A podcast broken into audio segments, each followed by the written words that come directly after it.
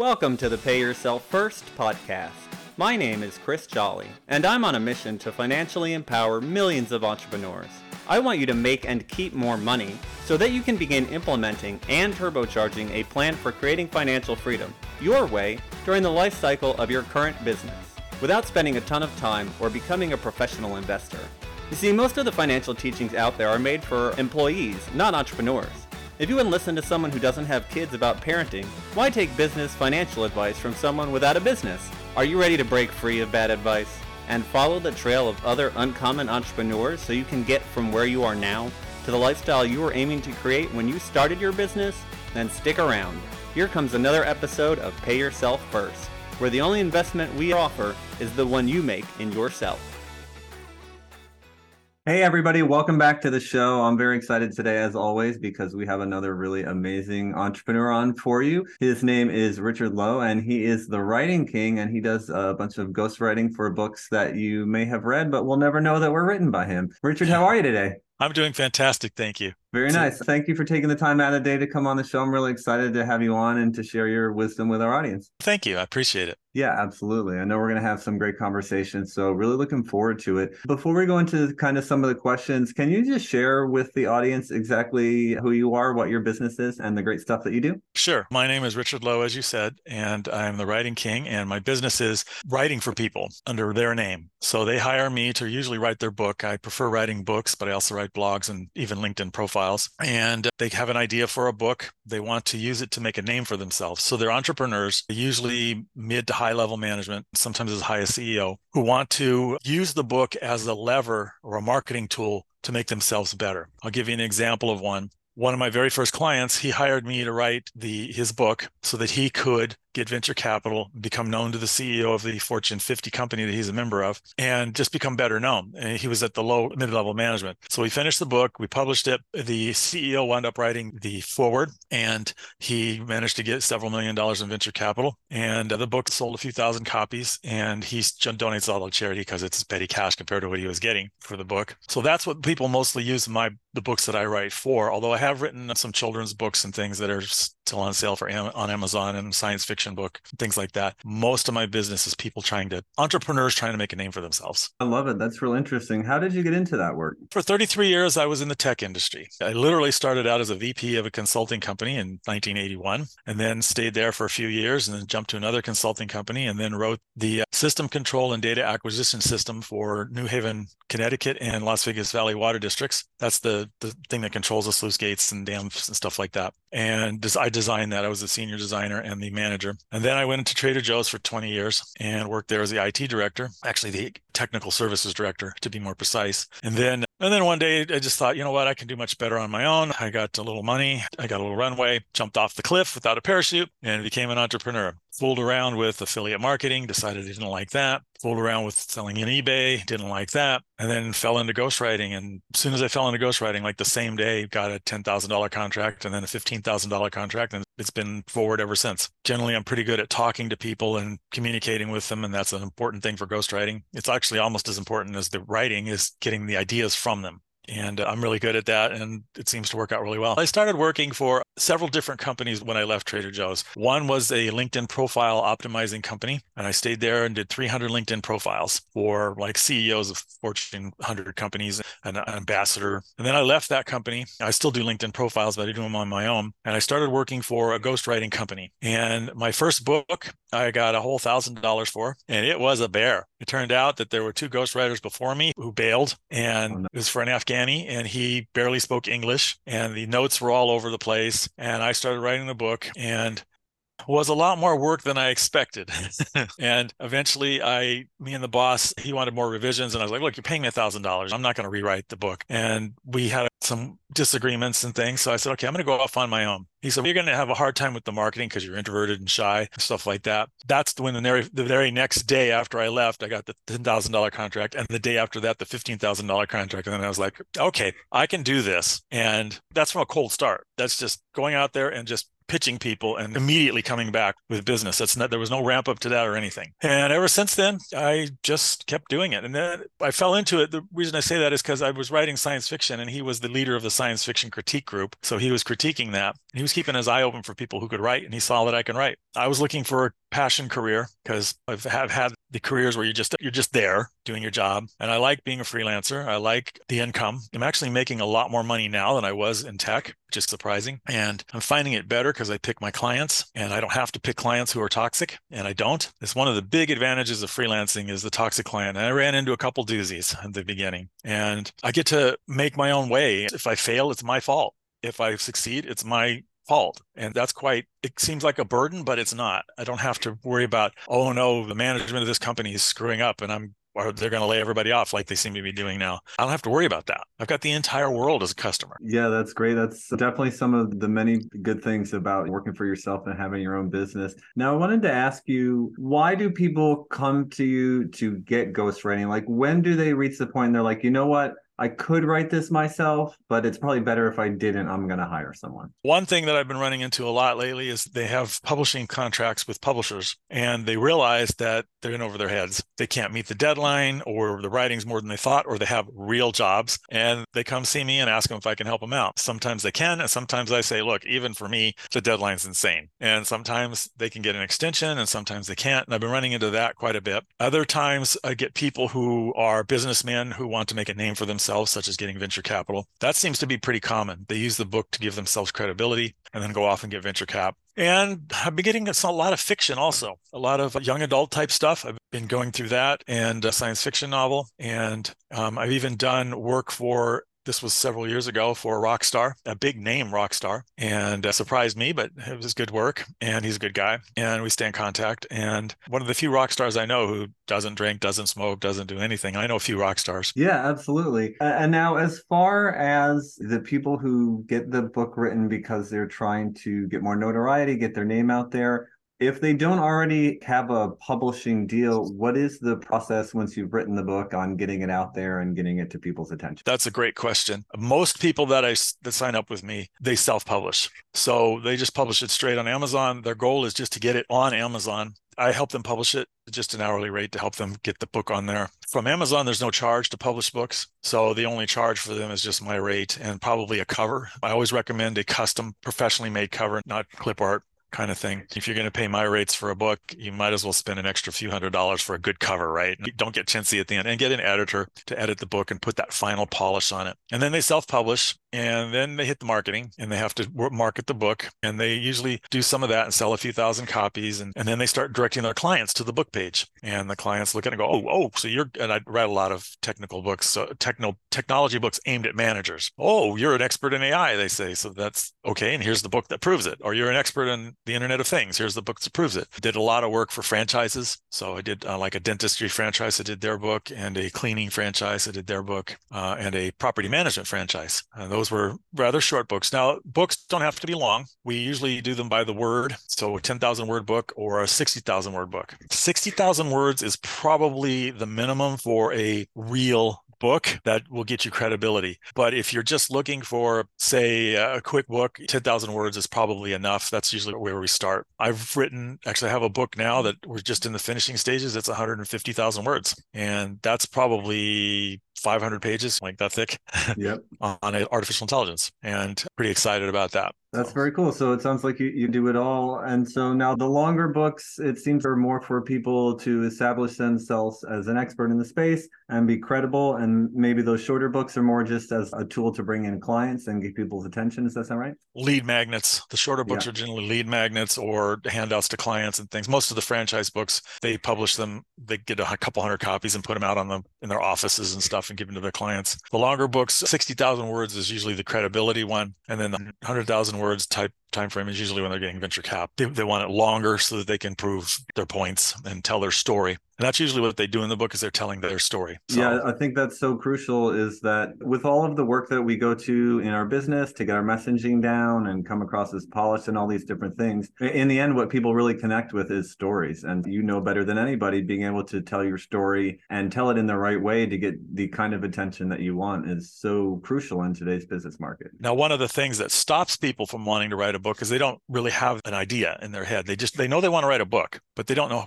what the idea is. They've got some general ideas. What I usually do in that case if they don't have a firm idea, is we do a small consulting by the hour engagement up front, it's five to 10 hours, where we work over the idea and we brainstorm and we figure out what the idea is. And when we're done, they either continue on the book with a firm idea or they decide they realize they don't really want to write a book because it turns out to be hard.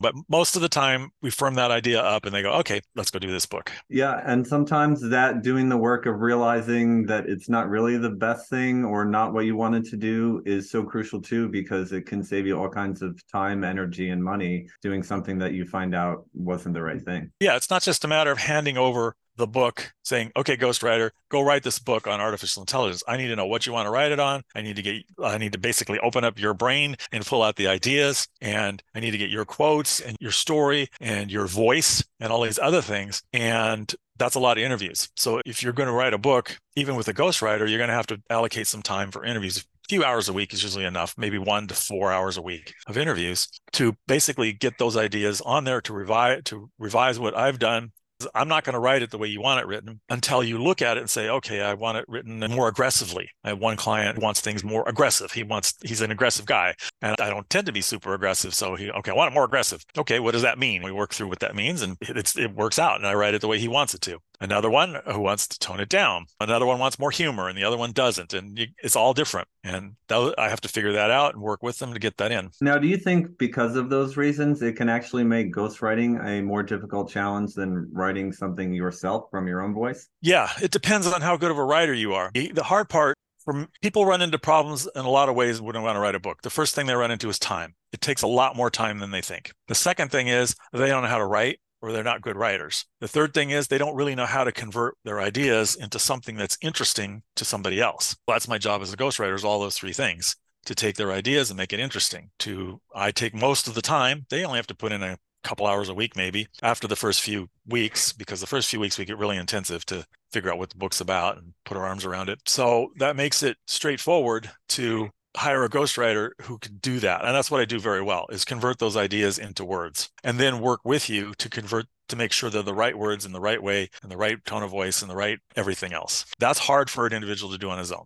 What would you say is probably the biggest stumbling block when somebody comes to you with a book they want written as far as them being able to get their message across and get it to you in a way that you can get it out there to make sense for the people they're trying to reach? The biggest stumbling block that they run into is time. They simply don't have the time. I've had clients who just say, I want to write a book on the metaverse and have at it. And that was literally the only instructions that I got. And when I finished it, I'm like, I'm praying like, oh my God, I hope it's right. I hope it's right. And it was right. They liked it. We had to do a few revisions, but it was okay. And, and then there's times where literally we've gone through every single sentence hand holding the whole way the most difficult thing for people to confront is it's not is it's a collaborative process i think. It's not just handing it off to a ghostwriter normally and saying write a book. If i was going to write your memoir i would have to talk to you a lot to get your ideas out of your brain. How were you born? How do you live? What's exciting about your life? What's the story? And in a memoir what you're looking for is the story. We can't write about your whole life. That would right. be ridiculous. What we can write about is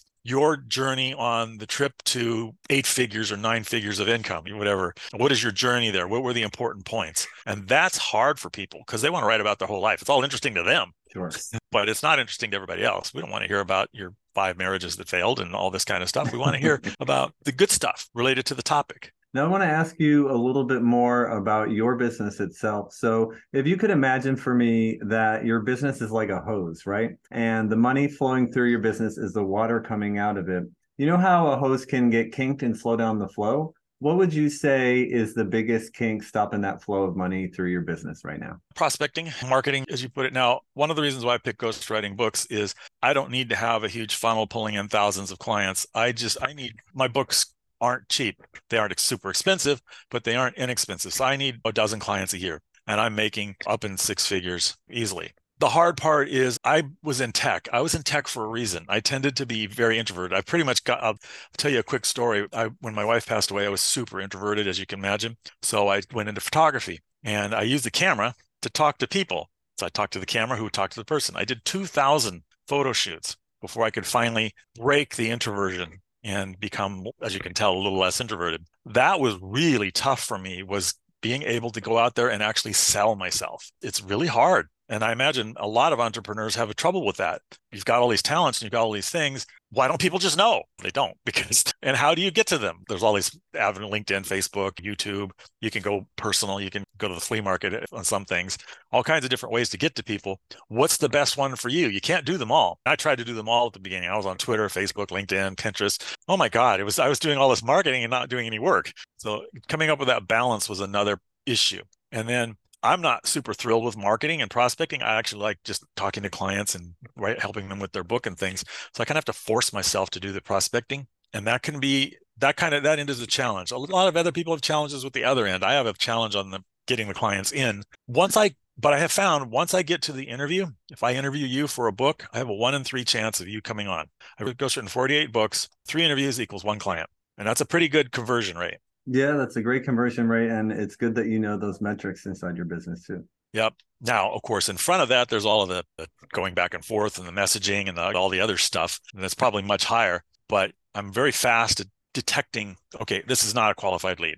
This guy's not interested. He doesn't have the money. Making that, I'd say the number one thing that I had to do was make the, I guess you call them avatar or the who am I selling to? That was difficult for me to understand I needed to do that. I thought I could sell to anybody, and you can't. So I've made my avatar who exactly I'm selling to. And one of the criteria for that has to be they have the money to afford me. Because if that's not a criteria of somebody you're selling to, you're going to waste a lot of time. Yeah, that's such a great point and something that I think so many entrepreneurs miss out on in the beginning is that uh, as you're trying to decide who that person is that you're selling to, one like you said, it matters. We like to think, oh, I can sell to anybody or I can make this product useful for anybody. But in the end, like you said, you just end up wasting a lot of time with unqualified leads who aren't going to buy whatever it is you have to sell. And then that piece about making sure they actually have the money to afford your services is so key too, because it, nothing's worse than going through a call and talking to somebody all the way to the end and they're all excited. And then you're like, all right, are you ready for the investment? And they're like, oh, I can't afford that. I don't want to, I don't have that kind of money.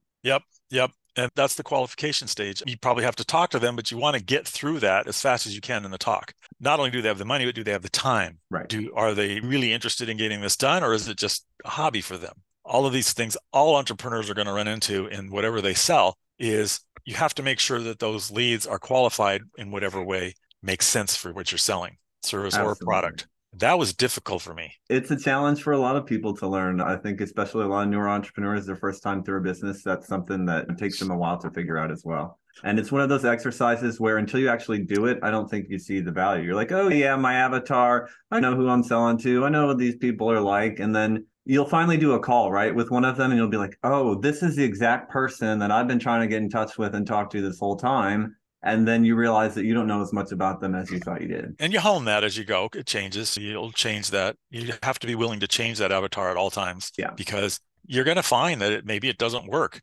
Maybe I went for CEOs, and what I found is CEOs is not the right avatar for me. They are stingy. They, no offense to CEOs, but I've been finding that they don't they're really picky with the money. They've already made it to CEO. But then when you get one level lower to the VPs and stuff, they haven't made it to CEO. So they're a little more hungry. So that's a, that's just an example of fine tuning the avatar. Oh, CEOs is not the right one. They might have the money, but they're not willing to spend it, and they don't have the time. CEOs do not have time, but VPs might. So I could adjust my avatar in that way. Yeah, for example. Absolutely. absolutely. Crucial points. Now, I wanted to ask you, Rich, what is your biggest personal financial goal right now? My b- biggest personal financial goal is in three years, I want to be bringing in a million a year. I love it. Yeah.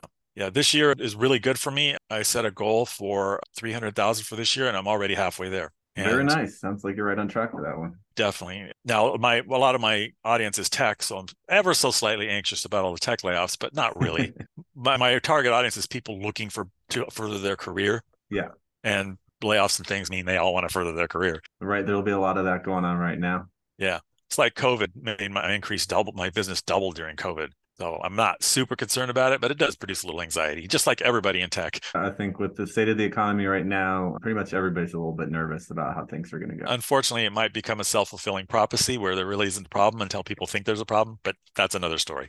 that is totally. Now, Rich, if you would tell us what does financial freedom look like for you? So, beyond any sort of number goal, assuming you get to the point where you know you have as much money coming in as you need to take care of everything in life and you can do as you please with your time what are you going to do then oh i picked this particular profession for a reason i've been getting older and i wanted to have a i wanted to have a profession a that was my passion b that i could make income until my deathbed literally and that produces a good quality income and that uh, i don't have to worry about toxicity because when you're in the workplace it's everywhere and when you're a freelancer, you can choose. I think we started on that thing. I've had some toxic clients and I realized, wow, I don't have to do this. I can find good clients. And all my clients now are wonderful. And I always start off in our first conversation. I want us to have a good mm-hmm. relationship and we need to communicate. So if you don't like something that's happening, you don't like what I said, or you don't like what I wrote, or you don't like some whatever, just talk to me. And it goes both ways.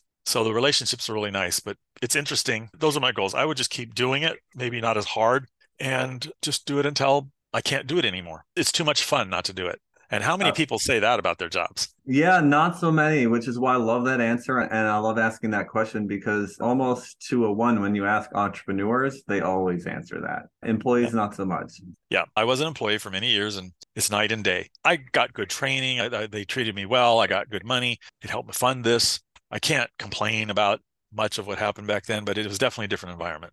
And like you said, being able to choose who to work with is one of the best feelings in the world. Now, Rich, if you would tell me, as you work towards financial freedom yourself, do you have a plan that you are following, or what do you do to get you there? My ser- my business is service oriented. It's not product oriented. So that means I'm selling me as a service. So my plan is to get books that I can write that basically are the higher end books. So of course, when you're in when I started with the lower end books and now I'm working at the higher end books, I'm getting higher and higher. Not celebrity books. Celebrity books are a whole different of wax that I'm really not interested in. So I'm not interested in writing Obama's memoir, Trump's memoir, whoever's memoir. I'm interested in writing good quality books that bring in a good good pay good rate of return.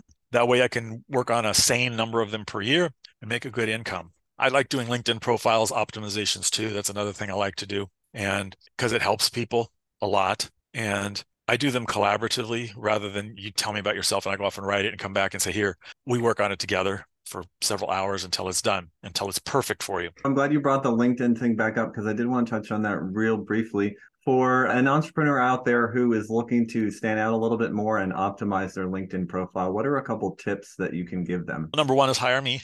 Great tip. What I would do with, let's just say you came to me, I would we would sit down and we would go through your goals. First thing I do is a SWOT analysis with my client. So I want to know what your strengths, weaknesses, opportunities, and threats are. That gives me an idea of who you are. We spend an hour or maybe even two going through that together. Then from there, we write your about, your summary, and your summary needs to be spot on from most important to least important in your summary. And We want to basically, it's a little more than your elevator pitch, but it's your pitch about yourself. Then all the experiences, it has to be a coherent story. So you don't put all of your experiences in there you put the ones like the ones that lead to you being where you were and how did they do that your education so if you're going to be if you're a doctor how did your education get to that if you're in tech what kind of education did you get to prepare you for tech so we're not worried about whether you went to yale or not we're worried about these trade school classes that you took made you help make you what you are and the story is what's important people like the stories and we work on that and then I would give you an hour of tips and techniques on what to do with LinkedIn. The biggest tip is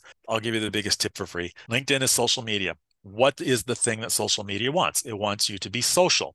That's the game it's playing. If you play the social game with, with social media, it will reward you by giving you more of what you want more more people looking at you, more engagement, more whatever. If you're not social, you're not going to get it. What does social mean? Commenting on other people's posts, posting yourself, to a lesser extent, liking and sharing. Commenting is always a thousand times better than liking. So comment if you can on five to 20 posts a day, literally. Do a post at least once a week. Do them every day if you can. These are short posts. You could probably write it in 15 minutes and uh, like a few things and share a few things. And link and any social media is going to go, oh, he's playing my game. Great. I'm going to help him out because he's playing the game that I want him to play. And you're going to get help and you're start going to start getting a boost. It takes six months for you to get there, but you're going to start getting a boost and you're going to start seeing more and more traffic. And if you're smart, you're commenting on things that apply to you. So you're going to start getting the traffic you want. And you're not commenting on things that don't apply to you. Remember, LinkedIn doesn't know the comment, it just knows that you did comment. So if you comment on something, I don't like this, you're going to get more of that because you commented on it. It doesn't know that you said, I don't like this. I don't like people putting math problems on LinkedIn. Guess what? You're going to start getting more of them now because you're commenting on them. Don't do yeah. that. There's a little hide command on LinkedIn. You can just say, hide this. And LinkedIn goes, he doesn't want to see that anymore. So you stop getting math problems. So that's the tip be social. Yeah, and I think that's so important and what most people overlook on social media because they think it's just another platform for them to sell on and for them to get their word out about their products, their services. And it totally is that in part, but like you said, they want you to be social. It's called social media. And just being selling all the time is more antisocial and will definitely drive down your engagement. You want to have the selling be below 25% or less. The, and you want to make it more subtle rather than saying buy my product or buy my service, you want to just say, okay, blah, blah, blah, blah, blah, blah, and ghostwriting will help you with that, blah, blah, blah, blah, blah, blah, so that you're being a little more subtle. And then you'll start getting engagement on there. And then you'll see somebody who like perks up his ears, so to speak, like he comments a little harder. And then, okay, I need to follow up with that person. And then you take it off and you go follow up with them in person or on the messaging. You just got to watch the social part. But you got to watch your, you got to watch your audience because if you're out there doing stuff that has nothing to do with your business, you're just being social, that isn't helping you either. You want to engage with your audience and your whoever your avatar is. That's the people you want to get in. So that's the people you want to be social about. It doesn't count as doing your 25 minutes of being social on social media if you're just liking your friends' posts from the weekends and all that stuff. Or if your avatar is VPs and you're socializing with entry level people. That might feel good. You might have thousands and thousands of followers, but it isn't getting you any business. And the key always is conversions, not engagement, not impressions. None of that stuff matters if you don't have conversions.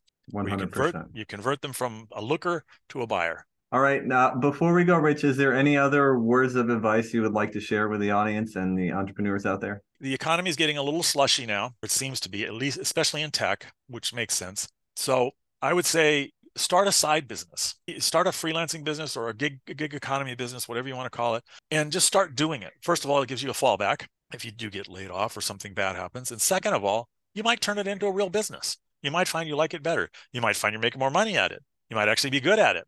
How are you going to know until you try it? And all that time that people waste on watching tv playing video games don't want to put down playing video games that's good stuff but or doing meaningless tasks put it into a second business. And even if it's just five hours a week get that business going, learn it, crack the books, watch podcasts like this, interview people, talk to people, and start building that stuff. So if something happens to your one nine to five job, you can you've got an alternative because you're gonna you might need it. That's my yep. wisdom. Yeah, I love it. I think more people need it than ever. And the path that's open to employees nowadays and the path that are open to entrepreneurs, business owners, founders are, I think, separating by a wide margin. Yep. Rich, it's been an absolute pleasure having you on the podcast today. I appreciate you dropping all your wisdom for myself and for the audience. Thanks so much for taking the time out of your day.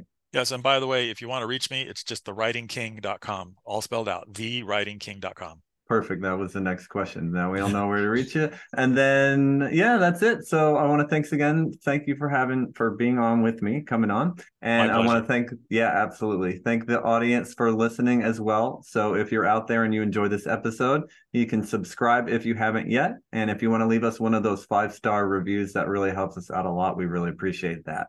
If you happen to be a six figure plus entrepreneur like our amazing guest Rich today, and you want to come on and share your insight and stories with my audience, would love to chat with you. To do that, you can go to pyfpodcast.com. That's the letters pyfpodcast.com. And we would love to have you on as well. Rich, thanks again. My pleasure.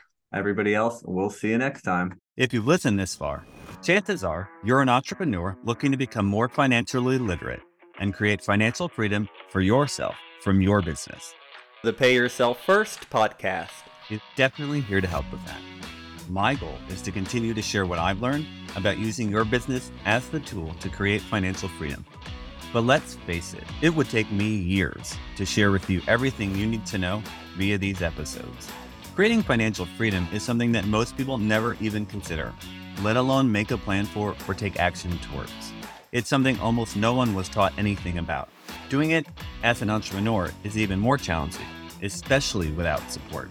So if you're ready to get clear on what financial freedom looks like for you, come up with an action plan, and get the support systems and accountability you need, I invite you to consider the Abundantly Infinite Entrepreneur. I created the program to help entrepreneurs just like you get a handle on their personal and business finances and start building confidently towards financial freedom. And it's how you can discover ways to take 10 years off your retirement, add an extra five or six figures to your portfolio, and finally get clear on what numbers you should be tracking in your business and why. Together, we'll gain clarity around your financial goals and what being financially free would actually look like for you. Then we'll put together a customized game plan to get you there and the accountability to see you through.